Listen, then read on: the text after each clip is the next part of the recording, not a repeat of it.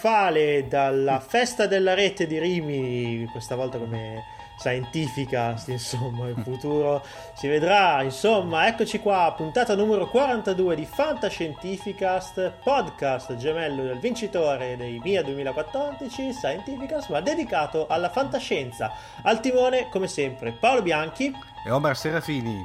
Ciao Omar. Allora, allora riprendiamo pa- anche la programmazione eh, standard, diciamo così. Sì, diciamo quella che potrebbe essere l'inizio della nuova stagione Ovviamente partiremo come il nostro solito, come dei buoni vecchi diesel, si parte piano ma non ci si ferma più, vero Paolo? Oh, piano mica tanto, sai, abbiamo un po' di argomenti e anche qualche ospite in questa puntata numero 42 veramente di tutto rilievo, quindi partiamo come un diesel ma un turbo diesel, diciamo così. Eh?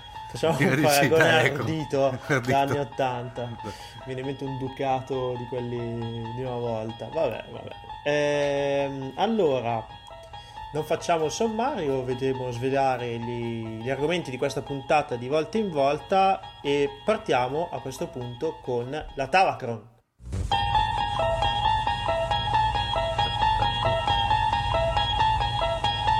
You unlock this door with the key of imagination. Beyond it is another dimension. A dimension of sound. A dimension of sight. A dimension of mind. You're moving into a land of both shadow and substance, of things and ideas. You've just crossed over into the Twilight Zone.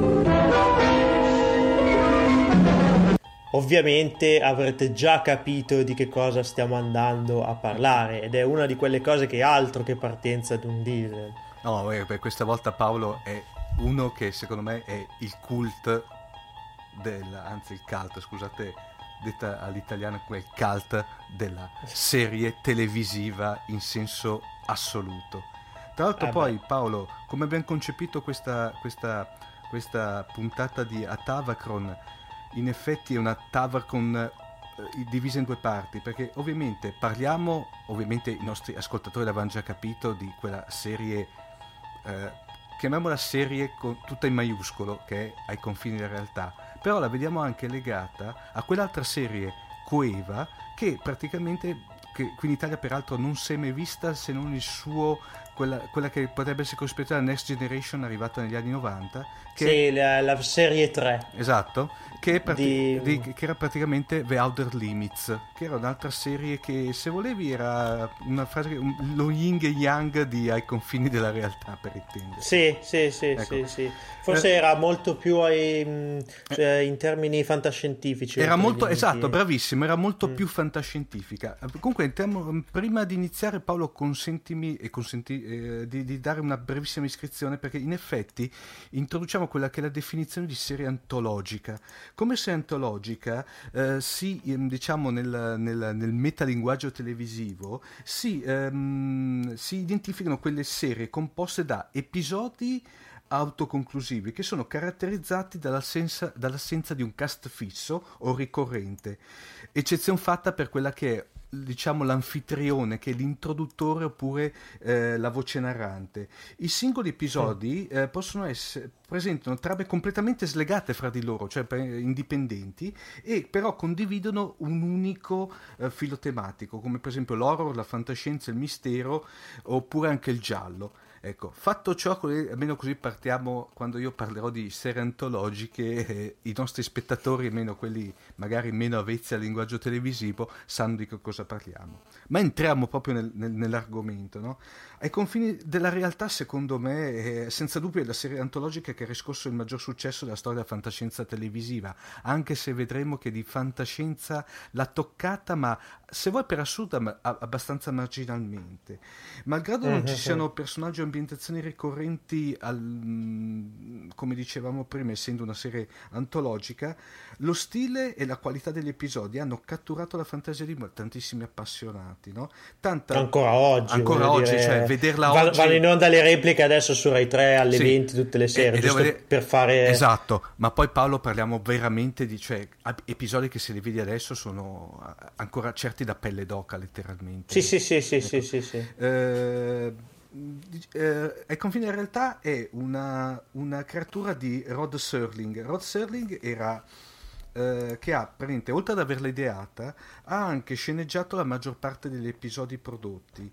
E infatti eh, c'è molto di lui in Ai confini della realtà. Quando nel, eh, diciamo, ide- eh, Serling ideò la serie nel 1957, eh, quando era già un affermato eh, scrittore per la televisione e addirittura con tre premi Emmy, che erano, sono gli Oscar della televisione, alle spalle, e una lunga di, eh, di successi, serie di successi. Ehm, le, era un po' però insoddisfatto dal punto di vista creativo eh, perché tante allora diciamo quasi forse per assurdo più che adesso le produzioni televisive erano molto legate al discorso sponsor e spesso e volentieri gli sponsor avevano imposto al buon Serling ehm, una determinata come dire scelte produttive, diciamo così, che un po' l'avevano ingabbiato in cose che mm. lui assolutamente non vedeva sue. Eh, addirittura le, le, chiedevano di cambiare ambientazioni, eh, trame, tutto. Questo per, ovviamente per uno sceneggiatore di quel calibro lì lo vedeva veramente come una sorta di... di una forzatura, una forzatura ma fumo, fumo, negli occhi addirittura. Addirittura pensa, sì. per, proprio per, per, per dare l'idea, che una compagnia di assicurazioni pretese l'eliminazione del suicidio un, in, una, in, una su, in, una, sua sceneggiatura eh, in modo tale che praticamente per evitare di aver grane dal punto di vista legale, figurati un po' tanto per dirti a che livello eravamo arrivati. Eh, queste, tutte queste considerazioni per quel fatto di, uh, di, ingabbiatura degli sponsor e altre cose hanno fatto tale che eh, um, hanno spinto il nostro buon Rod a sviluppare una serie televisiva antologica di ambientazione fantasy barra fantascientifica e nel 1957 presentò la sua idea all'emittente statunitense eh, CB, eh, la CBS, accompagnando la sceneggiatura eh, eh, per un eventuale episodio pi- pilota intitolato The Time Element.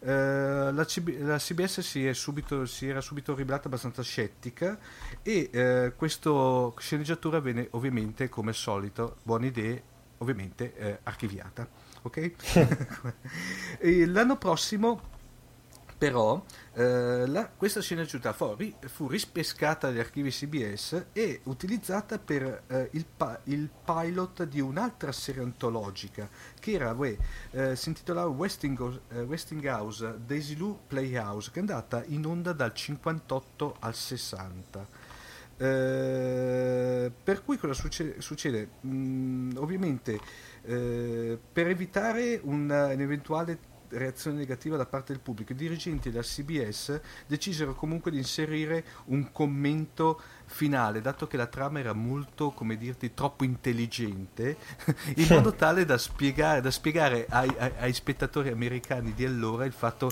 il perché era finita così il, l'elemento, il, il questo episodio. Penso... Cioè, era troppo cerebrale. Bravissimo, un po' se vuoi, fa, fa, se, vuoi fa, il, il, se vuoi il parallelo con ovviamente il, il pilot di Star Trek eh, de, della serie originale, quando Roddenberry era stato costretto a rivedere completamente la trama del pilot perché era troppo cerebrale e non tipo cowboy scazzo, esca, esca, esatto, che, andavano bene, che andavano bene allora. No?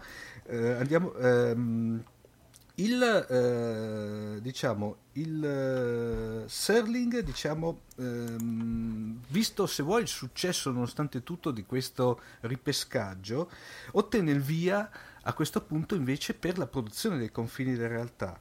E il 2 ottobre del 59, per cui se vuoi fra un po' praticamente è il compleanno, eh, la serie debuttò sugli schermi statunitensi con il, nuovo, chiamiamolo il nuovo episodio pilota che si intitolava La barriera della solitudine. Eh, durante gli anni, poi Paolo, tieni conto che parliamo di una serie molto lunga, eh, subì fortune alterne, infatti, eh, con, seppur sempre con indici d'ascolto abbastanza elevati per il tipo di serie, eh, ai confini della realtà ha sempre trovato difficoltà nel trovare gli sponsor, ovviamente, che comprendessero appieno lo spirito della serie. All'inizio del quarto anno di produzione la CBS addirittura um, decise di allungare la durata degli episodi da mezz'ora ad un'ora e questo voleva dire che la serie valeva, no? Quantomeno. Sì, sì, sì, sì. Nella uh, speranza di conquistare, uh, se vuoi, una più vasta fetta di pubblico. Sfortunatamente però, se vuoi, per assurdo, questa decisione si rivelò controproducente, in quanto gli episodi eh, da un'ora erano quelli concepiti da mezz'ora, però se vuoi dilatati per occupare l'ora. Di conseguenza cosa succede? Succede il fatto Oh, Paolo, che certe trame concepite in questa maniera qui Si, sfaldavano andavano, andavano insomma a donine di facili costumi, tanto per fare Ecco. un, si, un sfaldavano, si sfaldavano eh, col tempo praticamente. Bravissimo. Eh, diciamo, mh, l'immediatezza e la verità. Con il corso del tempo l'immediatezza e la vitalità delle stagioni precedenti risultavano compromesse e soprattutto la qualità delle storie andava ovviamente eh, peggiorando. Per la sua quinta e ultima stagione la durata degli episodi fu riportata alla mezz'ora originale, ma questo non fu succi- eh, sufficiente. Infatti lo stesso Serling cominciava a essere a corto di idee e in diverse occasioni i nuovi episodi non erano altro che delle coppie sbiadite di storie già realizzate in precedenza. In effetti è vero, Ok. ci sono certi, eh, certi episodi, soprattutto la quinta serie, una sorta di remake di quelli eh, vecchi, no? di quelli delle prime serie. Alla, della- della- alla fine della quinta stagione lo scarso successo decretò definitivamente la chiusura. Eh, tieni conto, in Italia è arrivata addirittura eh, nel 62, ok? Vabbè, relativamente Esatto, comunque quando- vicina. Esatto, se vuoi, no? abbastanza, diciamo come si dice adesso in contemporanea, utilizzando un cosa. Sì. Però era già la, la- già la terza stagione che è arrivata in Italia allora. Eh, dal 62 e, e anche qua, diciamo, anche qui sai come al solito in Italia è arrivata un po' a macchia di leopardo, infatti dal 62 al 70 la Rai ha trasmesso complessivamente solamente 25 episodi facendo una sorta di, secondo lui, un the best of delle, delle prime quattro stagioni. Eh, questi episodi sono stati replicati, eh, questi qui arrivati in Italia, sia da Tele Monte Carlo e eh, dalla televisione svizzera italiana. E, ehm, e dopo anche successivamente negli anni, tant- negli anni 80 anche una sorta di apparizione su Italia, eh, su Italia 1. Ehm, quello che è stato bello è che diciamo all'inizio mi pare degli anni eh, 2006-2007 Jimmy ha fatto questa operazione secondo me elevatissima ha cosa ha fatto? ha preso tutti gli episodi alcuni li ha risottotitolati e ha trasmesso le intere 5 stagioni In eh, lingua originale, quindi. alcuni ce n'erano in lingua originale sottotitolati cioè, Ah, ok. allora la scelta di Jimmy era dove era possibile mantenere la mantenere il non fare un nuovo doppiaggio ma rifare proporre la sottotitolatura Eh, Mhm. ti- mh, diciamo che poi tra l'altro ogni, eh, proprio per dovere di cronaca che Serling dopo ai confini in realtà ha tentato di rifare più o meno una sorta di riproporre la sua idea con cui anche una nuova serie che si intitolava Mistero in Galleria non male Paolo però mai come i livelli dei confini della realtà Mhm. permettimi concludendo Paolo secondo me la serie originale perché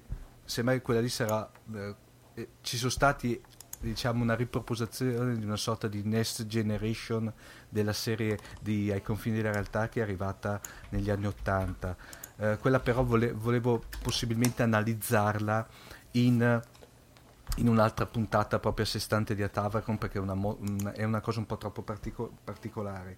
Eh, comunque la serie originale di Ai confini della realtà secondo me è un classico della fantascienza televisiva, anche se solamente pochi dei 156 episodi che furono realizzati si possono eh, considerare veramente fantascienza. In effetti in confine in realtà eh, tende a sfuggire da qualsiasi classificazione.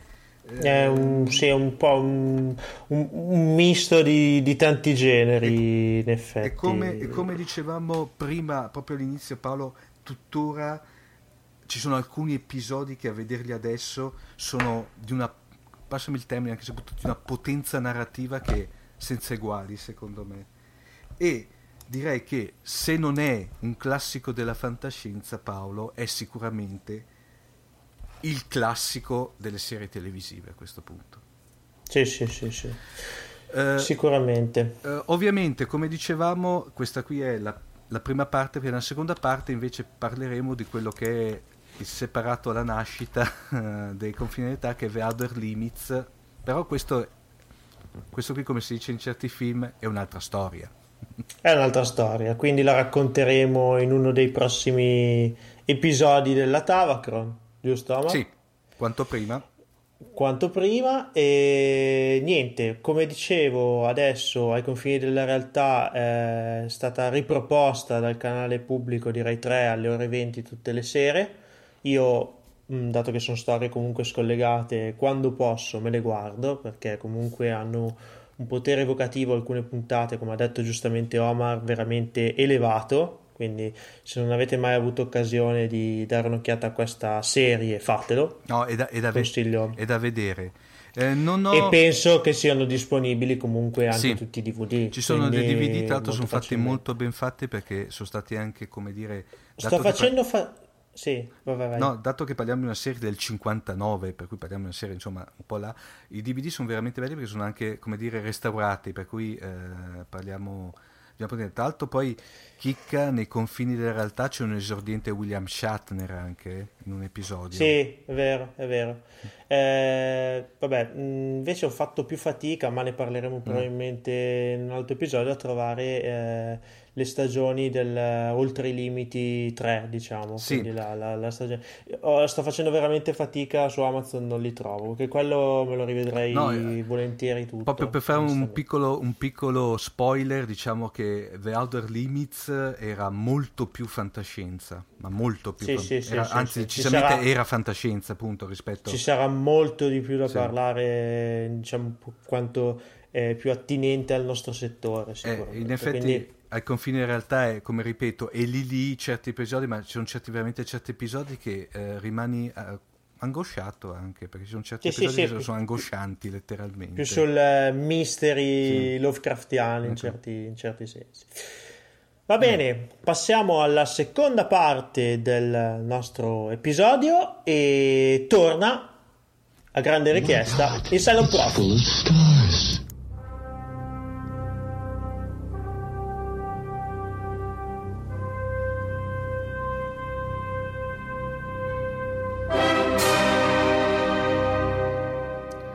Dunque, nuova stagione di fa- prima puntata, nuova stagione di Fantascientificast, però abbiamo come ovvio caposaldo uno dei nostri pezzi forti, cioè il Cylon Prof con la sua rubrica dedicata alla fantascienza della Golden Age. Ciao Massimo. Ciao Omar, buonasera, buonasera a tutti. Cari amici, finalmente rieccoci qui nel nuovo ciclo galattico 2014-2015.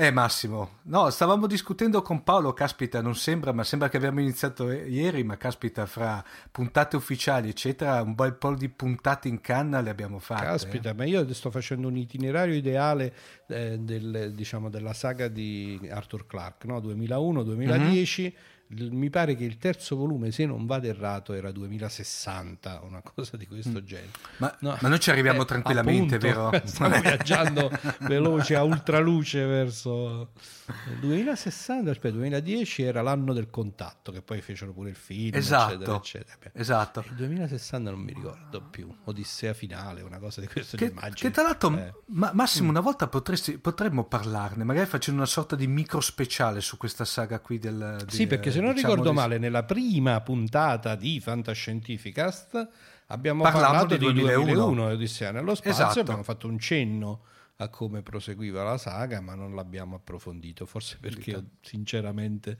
non è che mi sia piaciuta tantissimo, però giustamente no, io... oh, bisogna sì.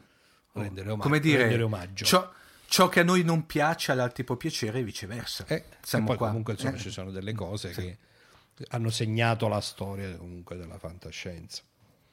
Dunque Massimo, allora stasera ci... parlerei di un uh, gran maestro della fantascienza che è sempre garanzia di qualità, no? È un po' come mm. comprare il vino Doc uh, G, come si chiama, no? Quella denominazione sì. controllata e garantita, mm, dove dita. insomma il timbro di, gra- di gran maestro della fantascienza non ti fa sbagliare mai e comunque Ora ci siamo, come diciamo, riagganciandoci al pensiero di prima, eh, sono quelle cose, quei vini che si devono assaggiare per forza. Poi uno può pure dire ma questo proprio non è il mio tipo, ma non può mm-hmm. negare che si tratta di un pilastro fondamentale, no? E lo stesso vale mm. per i gran maestri della fantascienza.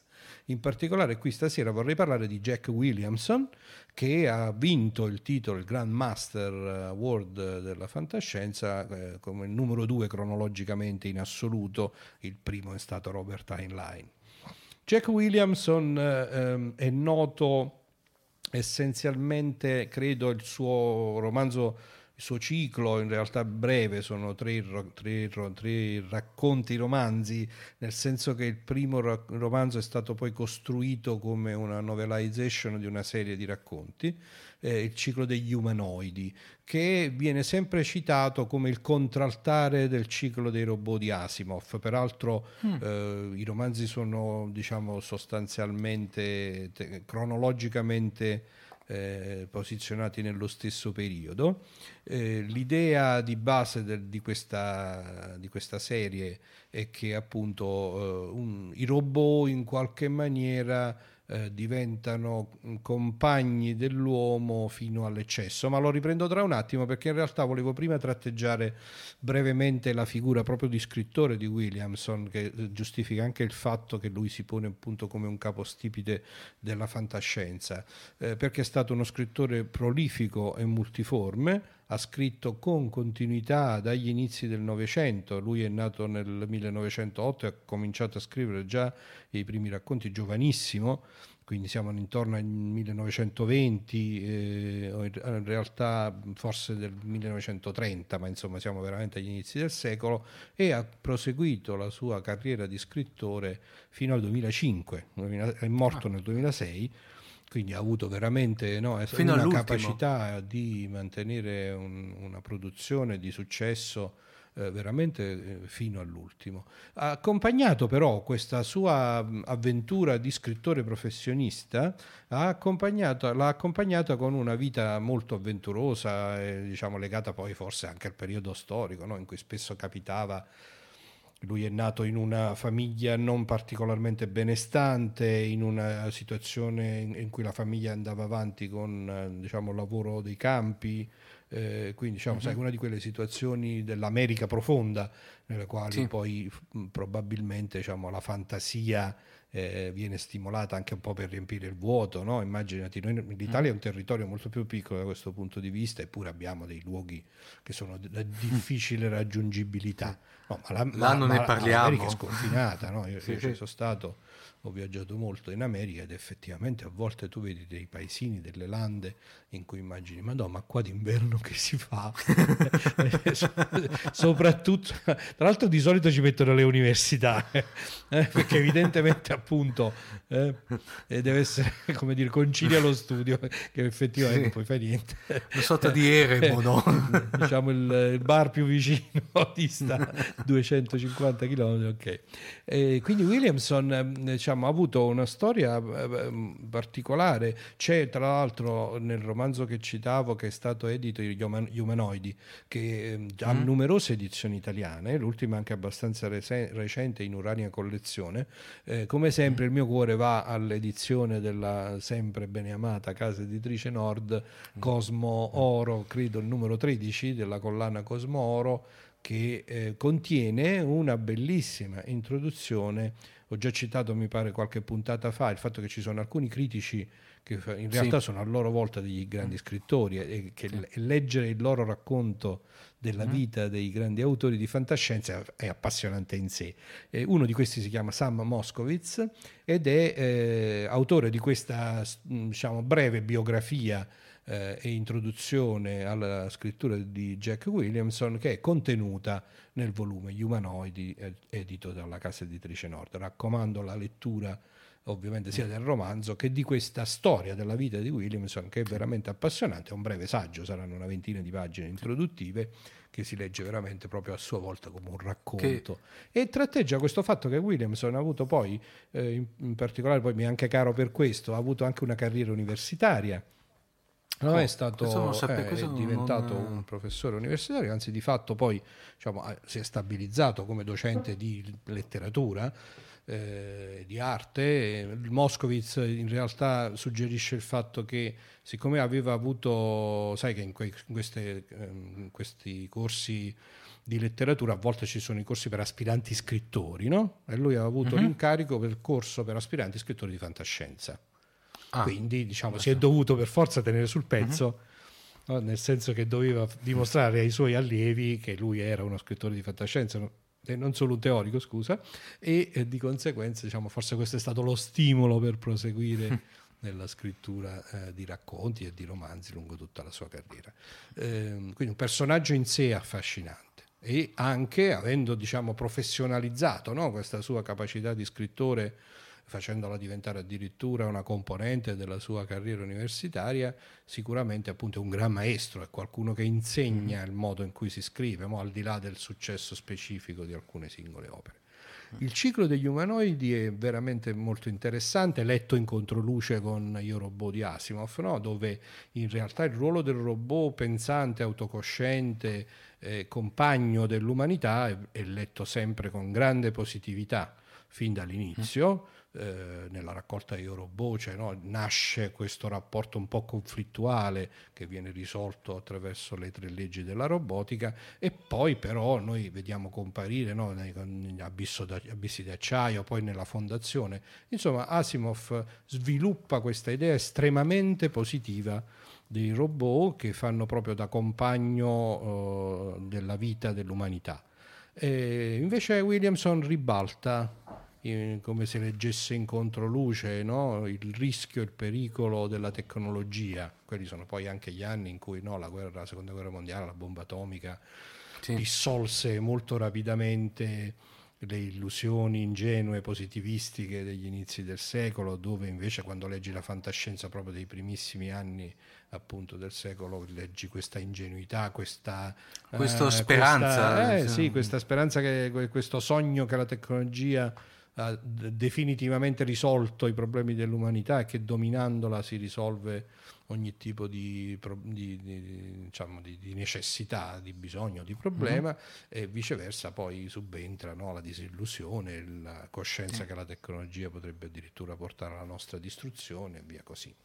E Williamson in maniera estremamente interessante fa emergere mano a mano nella storia che racconta esattamente questo problema. No? Gli umanoidi sono dei robot costruiti sulla base di un progetto di appunto risoluzione dei problemi materiali dell'umanità uh-huh. e che paradossalmente seguono un po' troppo alla lettera la prima direttiva, se vogliamo, di Asimov, no? che è quella in cui un robot non può mai consentire che venga fatto del male ad un essere umano. Eh, ma questo concetto, se lo tiri un po' troppo, no?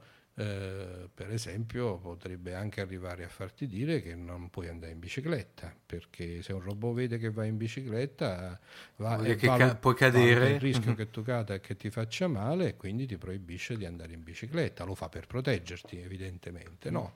Portiamo questo concetto all'estremo e facciamo che i robot si sviluppino in una propria civiltà che ha come obiettivo quello di raggiungere tutti i pianeti colonizzati dall'umanità e pacificarli no? con questa missione suprema di fare compagnia all'umanità e risolvergli ogni problema e vedi che si disegna uno scenario veramente un po' cupo che è poi il filo conduttore di questo romanzo. Non c'è lieto fine, per cui, perché la, la, storia si sviluppa naturalmente intorno all'idea che qualcuno capisca che c'è questo problema uh-huh. e che quindi interpreti la venuta dei robot come un'invasione piuttosto che come una risoluzione del, del, diciamo, appunto, di tutti i guai, sì. di tutti i mali dell'umanità e quindi provi a prendere delle contromisure. Ma che contromisure puoi prendere contro un essere perfetto? Indistruttibile, mm. immortale, eccetera, sì. eccetera, eccetera. E quindi alla fin fine non ci sarà lieto fine nel romanzo di, di Williamson in senso stretto. In, poi per qualche, probabilmente, come dire, no, un po' alla Disney, diciamo, mm. l'amaro in bocca che il lieto fine ci vuole sempre, in realtà eh, Williamson dà un seguito alla storia con il ritorno degli umanoidi e in maniera non del tutto banale. Adesso non voglio eh, raccontare poi nel dettaglio la storia perché la tematica è evidente, eh, diciamo, non voglio poi svelare come va a finire, e mm, in qualche modo chiude il cerchio positivamente. Ehm, il secondo romanzo a me onestamente piace un po' di meno, forse perché è un po' più artificioso. È forzato. Sì, è estremamente interessante, ti ripeto, è scritto molto bene, mm. dagli umanoidi, eh, c'è questa la, appunto comparsa di questa presa di coscienza, no? di questa illusione che la tecnologia pacificatrice e risolutrice di tutti i problemi dell'umanità in realtà poi nasconda il peggior pericolo di tutti, e cioè di svuotare l'umanità di tutte le passioni, le emozioni, i, eh, diciamo, tutto ciò che viene portato assieme al rischio. No? Mm, cosa, la, la, vita sarebbe sommamente eh, noiosa no? se tutto fosse mm. programmato, tutto fosse ovattato, tutto fosse protetto, se non ci fosse mai una sensazione che si sta rischiando qualcosa, che ci si può appassionare a qualcosa anche magari rimettendoci del tempo o, o le proprie energie o addirittura le penne, insomma un po' è quello che, la vita, che rende la vita degna di essere vissuta.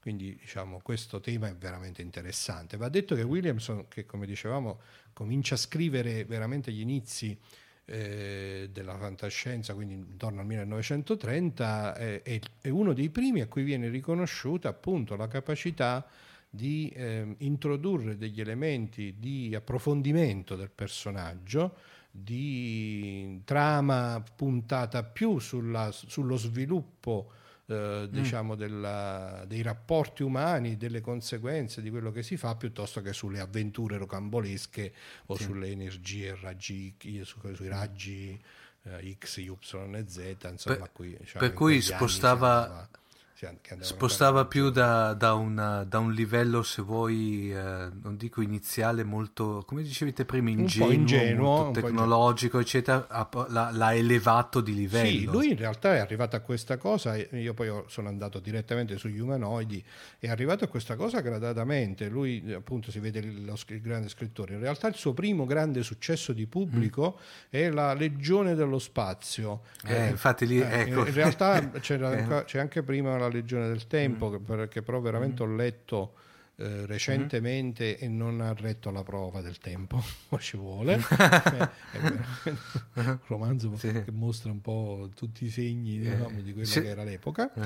Eh, uh-huh. Invece la Legione dello Spazio è ancora godibilissimo e lui l'ha sì. costruito intorno a un modello, un archetipo, diciamo, eh, della letteratura in generale, che è quella diciamo, dell'allegra compagnia, no? che risolve i problemi.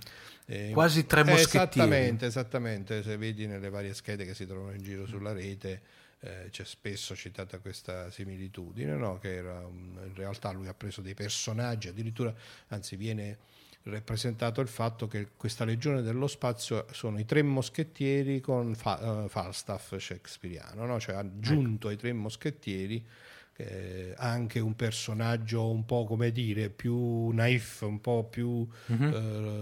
eh, roboante, no? che possa sì, più il eh, guascone, che possa attirare mm. l'attenzione da questo punto di vista. Quindi lui ha sposato pienamente che, eh, quello che era poi il filone dell'epoca, la Legione dello Spazio e la classica serie di racconti e di romanzi eh, che ruota intorno appunto alla costruzione di questo gruppo di personaggi simpatici, caratterizzati in maniera molto forte, molto netta, mm. no? un po' come dire unidimensionale, no?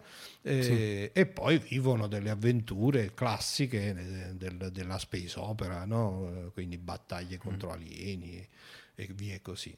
Eh, ed è anche questo, la Legione dello Spazio invece è rimasto secondo me molto molto interessante sì. da, da, da, leggere. E, e, fa parentesi... Poi però lui si aggi- parent- capito, aggancia, quando, nel mm. disegnare questi personaggi e eh, costruire questo scenario eh, diciamo un po' archetip- archetipico e anche forse come dicevamo prima, un po' rozzo, per, per, adatto al lettore dell'epoca, però lui poi gradatamente introduce questi livelli di percezione della spessore psicologico del personaggio e va verso, insomma, appunto questi capolavori di cui abbiamo parlato un mm. attimo mm. fa. In ogni caso, insomma, un grandissimo della fantascienza sì. da studiare, da leggere no, proprio come fatemi fare un attimo il Cylon Prof, mm, mm. un compitino, no? anche chi tra i più giovani, tra i nostri ascoltatori o coloro che insomma dicono ma come ma, eh, ma qui parliamo sempre no. dei, dei, primi anni eh? Beh, beh, mm. l'età d'oro della fantascienza che ha costruito insomma il sì. mondo meraviglioso che tutti amiamo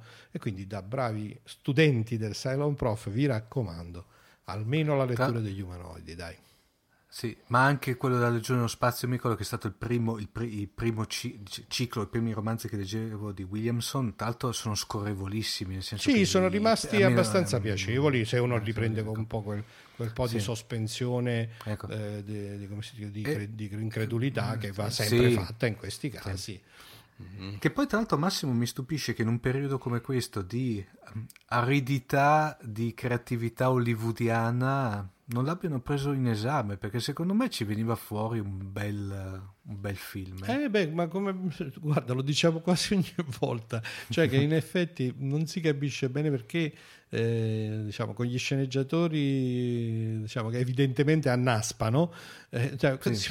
forse basterebbe che qualcuno di loro no, facesse una buona eh, riduzione. Andassero in ah. qualsiasi biblioteca una buona un... riduzione, cioè, una buona sceneggiatura di qualcuno di questi grandissimi classici e forse cioè, potrebbe dare quella ventata di freschezza che un po' tutti aspettiamo, perché insomma appunto onestamente no, arrivare a, ai numeri 4, 5, 6, 7 di, que- sì, insomma, di, eh, di, certe saghe oppure eh, vabbè, la solita reboot, reboot, eh, eh, la sì. classica legge di mm, aspetta, che vuoto mentale, la legge di quel grandissimo della fantascienza citato recentemente ah, sì. che dice che fatto sì. 100 di tutto il 90% è sempre monnezza. Eh, esatto. Stargion, è la legge di Stargion. Eh. Quindi purtroppo quando aumenta il volume di cose prodotte su 100 film, eh, 90 sono. Eh, però ci sono i 10 che poi sono belli e, e, che vale la pena vedere. Williamson si trova, abbast- come dicevo, almeno in questi questo grande, grandi capolavori degli umanoidi, si dovrebbe trovarsi con una certa facilità nella, anche in italiano, perché appunto è stato uh-huh. riedito tante volte. La Nord ha pubblicato anche il suo ciclo dell'antimateria, è stato tra l'altro, ecco, una, una curiosità, l'inventore della parola antimateria è stato, eh, è stato, il primo che l'ha introdotta come, uh-huh. proprio come termine no? uh-huh. antimateria e, mm, e, quindi diciamo nel, nella serie oro si ritrovano gli umanoidi si ritrova il millennio dell'antimateria stranamente non c'è un altro suo romanzo molto famoso che è Figlio della notte che pure è stato ha avuto un grandissimo successo che è un po' sulle tematiche delle razze eh, diciamo sai uh-huh. i mhm. vampiri che oggi sono state un po' abusate no? però insomma quando lui sì, l'ha sì, pubblicato era un romanzo assolutamente innovativo su questo tema della coesistenza all'interno della storia tradizionale dell'umanità di razze nascoste no? e quindi appunto di conflitti segreti e misteriosi tra lupi mannari piuttosto che vampiri che si celano, diciamo, convivono con l'umanità celandosi ai suoi occhi e che uh-huh. però mantengono questa conflittualità latente. Lui è stato diciamo, scritto un romanzo molto interessante, Il figlio della notte, che viene citato come un altro dei suoi capolavori. Ecco, insomma, credo di aver dimostrato abbastanza robustamente, sì. come mi si confà, sì. di che stiamo parlando di un gran maestro della fantascienza. Bene, eh, Massimo, ti ringraziamo ancora di questi tuoi passaggi illuminanti veramente. Sono eh, sempre io che ringrazio voi. Poi ovviamente il bello di averti ancora per questa stagione, nel senso ancora con noi. Perfetto. Ti ringrazio dell'onore, ringrazio. saluto tutti i nostri ascoltatori che spero ci accompagneranno sempre più numerosi in questa uh-huh. stagione di Fantascientificast e li invito naturalmente tutti a partecipare attivamente anche sui social e se ci sono domande, curiosità, commenti anche pungenti non esitate a formularli e sarà mio piacere poter come dire, contribuire appunto a questa community. Perché le nostre tastiere sono sempre aperte. Sempre. Ok. Ciao Massimo, ciao, grazie. Ciao alla prossima. Ciao ciao.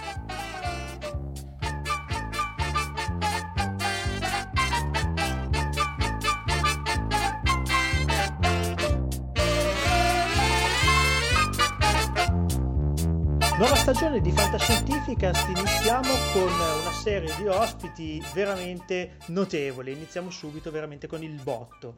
Questa sera abbiamo l'onore di avere in trasmissione eh, al nostro bar di Prora Daniele Daccò, conosciuto anche come il rinoceronte. Ciao Daniele. Ciao a tutti, sono sono il botto apparentemente.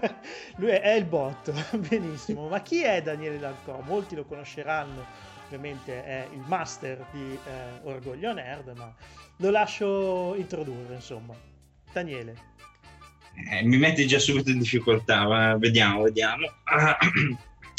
sono principalmente un nerd, almeno così mi definisco, ma come lo sai, eh, noi di Orgoglio Nerd crediamo che solo tu possa sapere, puoi sapere se sei un nerd oppure no, quindi puoi dirlo te stesso.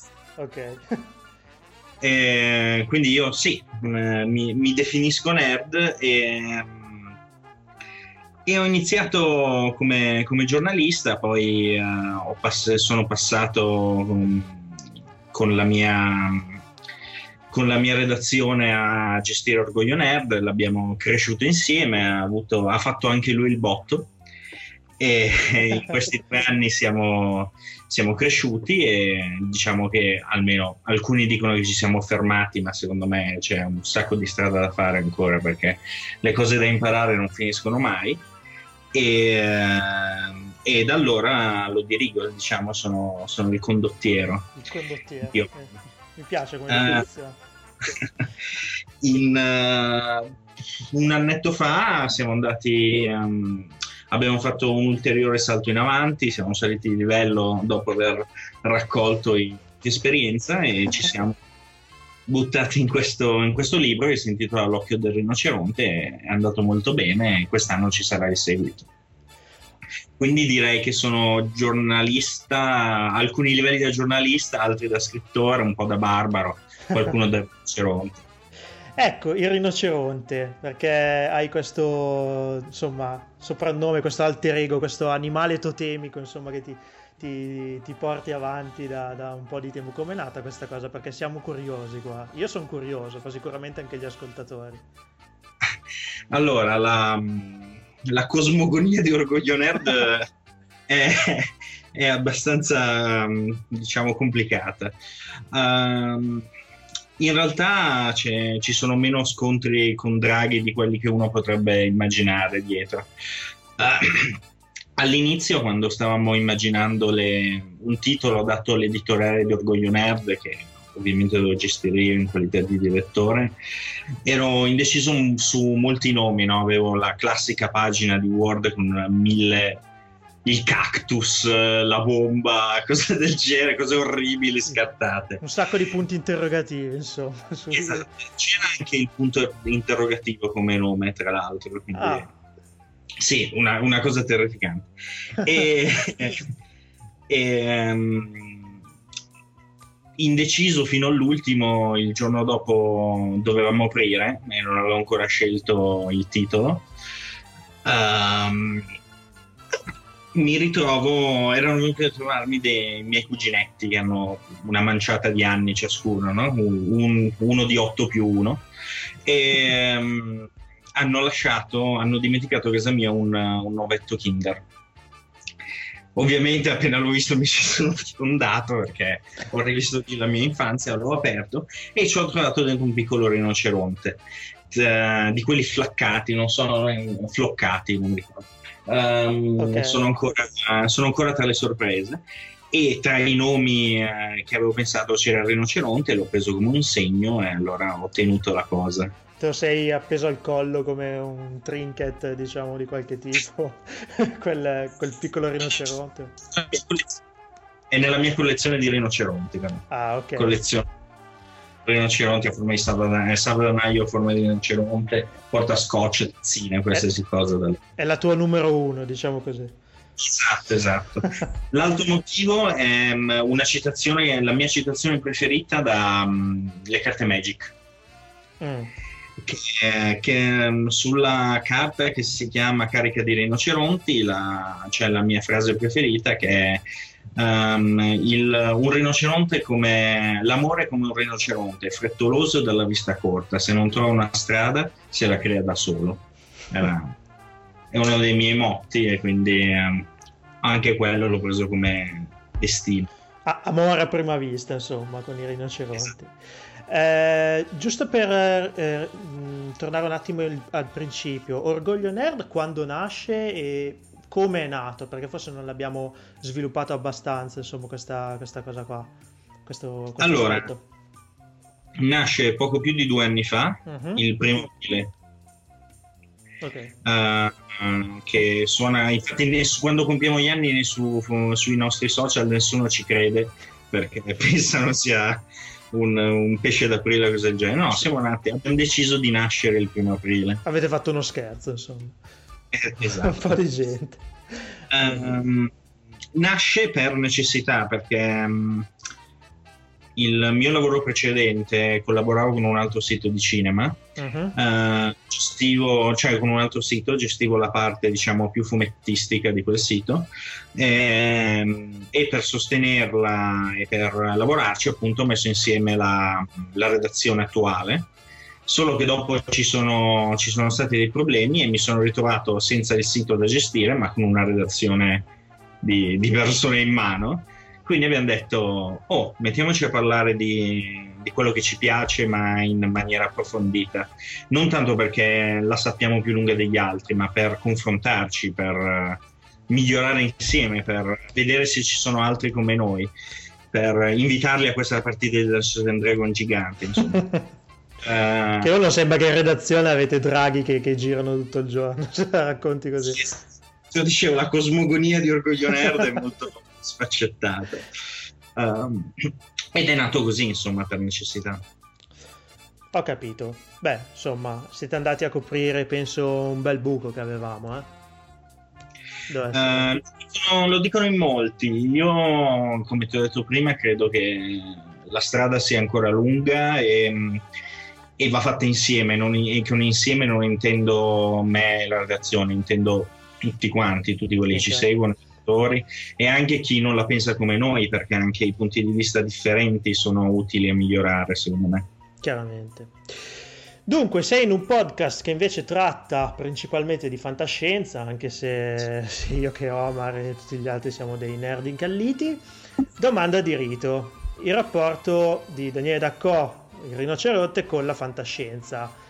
Eh, qua nel bar di Prora di solito facciamo questa domanda: mi dai mh, mm, tre titoli tra cinema, tv e altri media, diciamo, che entrano nel tuo personale, diciamo, nella tua personale hit parade del, del genere fantascientifico?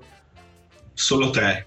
Eh. Ma no, beh, oddio, possiamo C'è parlarne su... fin quando vuoi, onestamente. Non abbiamo i tempi radiofonici, quindi possiamo andare avanti a oltranza. Però, insomma, ti ho dato un suggerimento. Poi, se poi sono 5 o 6, non c'è problema. Ok, in realtà ce ne sono trilioni, però va bene. Uh,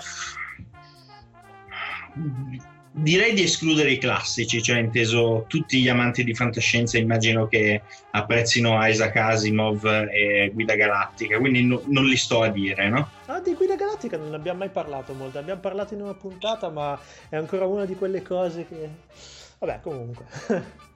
Era Vabbè, allora, il ristorante al termine dell'universo, direi, di uh, Douglas Adams, è uno dei miei libri preferiti. E, e vabbè, ha riscritto un po' la storia della fantascienza dal lato più comico, essendo uh, uno dei cinque capitoli della trilogia di, uh, di Guida Galattica. Ci manca un sacco, se posso aggiungere. Allora.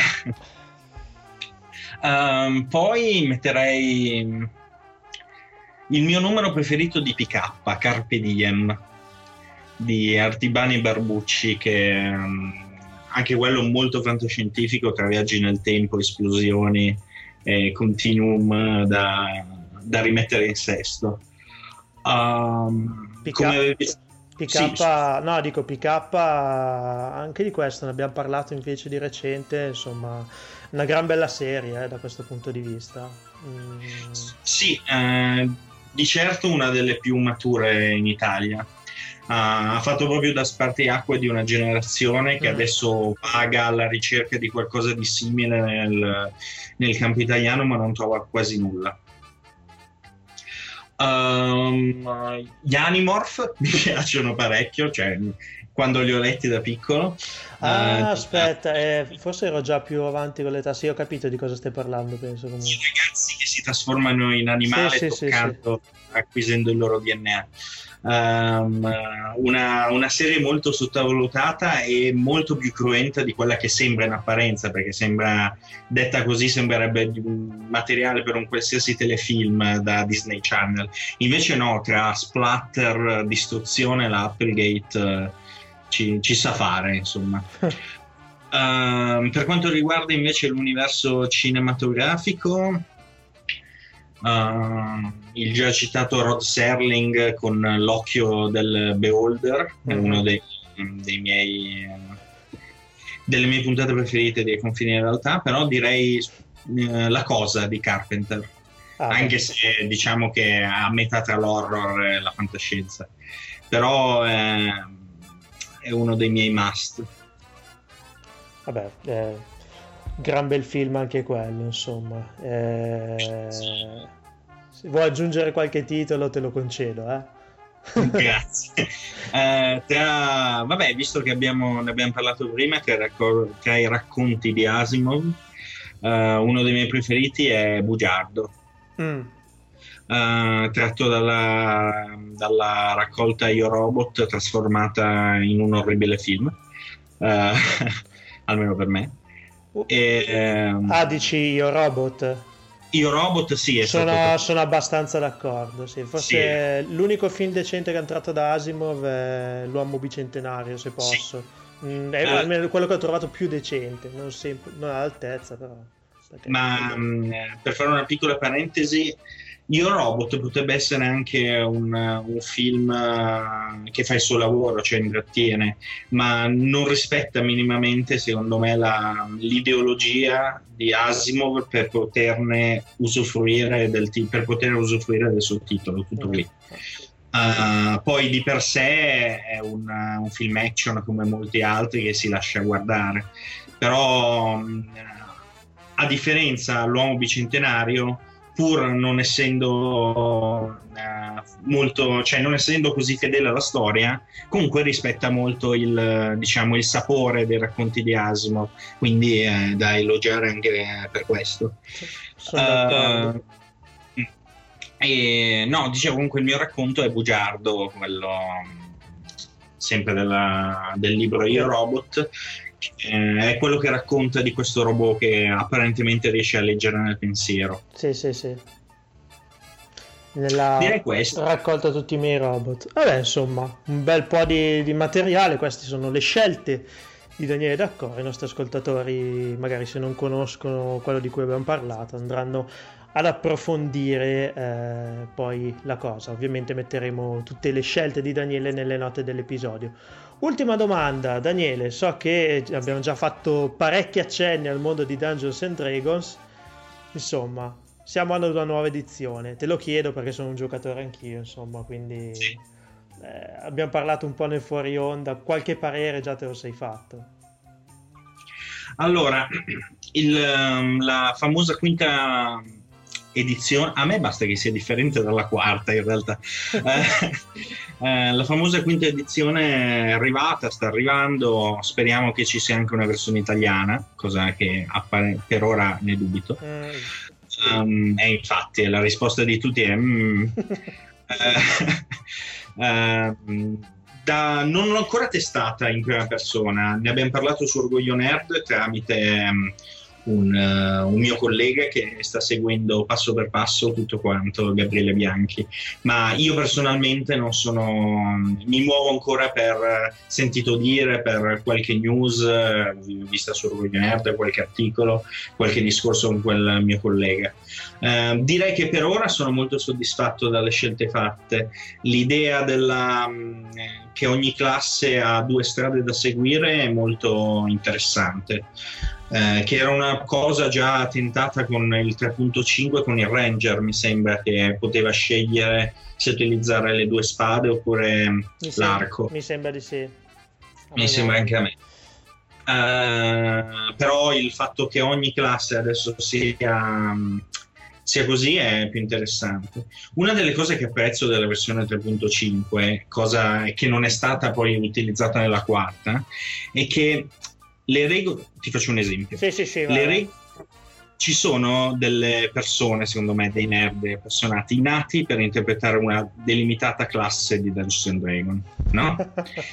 cioè il loro modo di fare nella vita si riflette eh, e non puoi far altro che il mago se sei una persona eh, studiosa. Sto, sto, sempre supponendo no? e infatti diciamo io cosa faccio? È, il mago. Il mago ovviamente. Uh, e il sistema di regole del mago della 3.5 Uh, rifletteva questo, mm, questa base di uh, voler seguire delle regole complicate. Insomma, la classe del mago era un, un, intruglio di regole che funzionavano bene ma molto complicate e se sono nato per fare il mago io apprezzo questo. Il sistema di regole del barbaro, sempre nella 3.5, era molto più semplice e lineare e in un qualche modo il regolamento rifletteva l'indole della classe e l'indole di chi si avvicinava a quella classe. Non so se mi sono spiegato. Sì, sì, sì, sì. Forse mm, infatti l'hanno ripresa questa cosa nella 5. Cioè, inteso, anche, anche il, il, sistema di regole trasmetteva un senso di, di, adesso uso una parolona, poesia, ma di sapore fantasy, no? Io voglio fare il barbaro, voglio la semplicità, voglio uh, magari fare quello grosso e stupido del pubblico, eh, del, pubblico sì, del, del gruppo. Uh, quindi voglio, um, voglio un sistema di regole molto semplice che rifletta questa mia particolarità. Secondo me è una cosa che nella, nella quinta stanno riprendendo ed è molto, molto intelligente come mossa.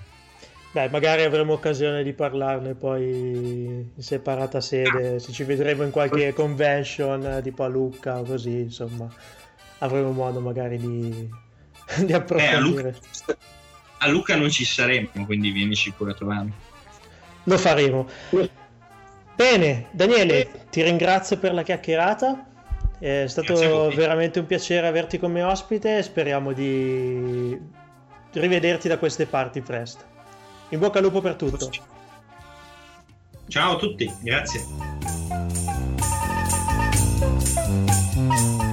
Eccoci dunque alla conclusione dell'episodio 42 di Fantascientificast, il primo della terza stagione del nostro podcast di fantascienza. Speriamo l'abbiate apprezzato. Grazie a Massimo De Santo e Daniele Daccò per essere intervenuti.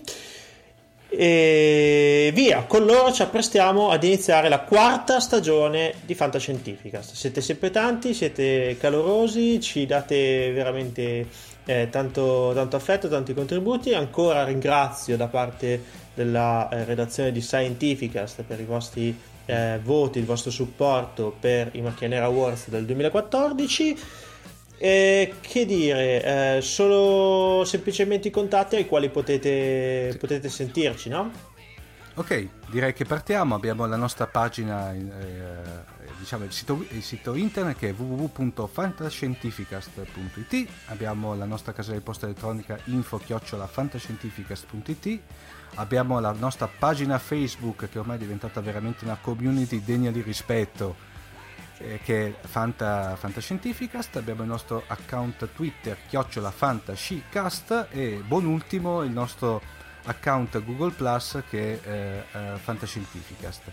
Vi ricordo inoltre che potete sentire oltre ai vostri aggregatori eh, eh, feed preferiti, fra cui anche iTunes, potete anche ascoltare le nostre eh, puntate di Fantascientificast tramite le app realizzate dal nostro ingegnere di bordo Luca Di Fino che mai ringrazieremo. Ma ringrazieremo eh, abbastanza abbastanza ma ringrazieremo abbastanza. Scusa Luca. Eh, che praticamente che, eh, realizzate per Windows 8 e Windows Phone. Ok, perfetto. Noi vi anticipiamo inoltre che saremo al Lucca Comics il 31 di ottobre e il 1 di novembre, prossimi venturi. Non faremo particolari raduni perché non abbiamo la potenza sufficiente, però insomma, se siete da quelle parti, eh però... fatelo sapere. Paolo, però per il raduno. Cioè la, pa- la paninata eh. alla Tana del Boia al 31 potrebbe essere esatto. un'idea così. esatto. Potremmo lanciare questa cosa, la paninata di fantascientifica esatto. sta alla Tana del Boia a Lucca. Io Luca. la butto lì, adesso poi vedremo di, di, concretizzare un attimo la cosa. Saremo anche quattro gatti, ma chi se ne frega, almeno ci si vede in faccia, ci si stringe la mano, no? Ma Ma poi soprattutto pochi ma buoni. Pochi ma buoni, soprattutto dei panini della Daniel Boia sono molto buoni. Quindi esatto. vale, la pena, vale la pena esserci. Va bene ragazzi, ci sentiamo tra un paio di settimane. Eh, nel frattempo fate i bravi. Ciao! Ciao!